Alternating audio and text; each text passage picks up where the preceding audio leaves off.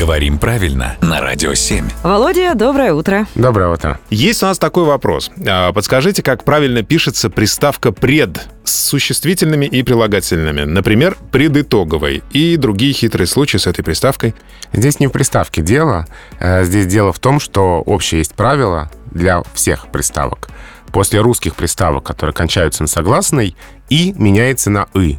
Уникальное правило, потому что немного в русском языке правил, основанных на фонетическом принципе. Как слышим, так и пишем. А здесь именно такой. Вот смотрите, «сыграть». Мы слышим «ы» и пишем «ы». А, Или вот «предытоговый». А, «Подытожить». Пишется «ы» в соответствии с произношением. Немного таких правил, но они тоже есть. Так что после всех русских приставок мы меняем «и» на «ы».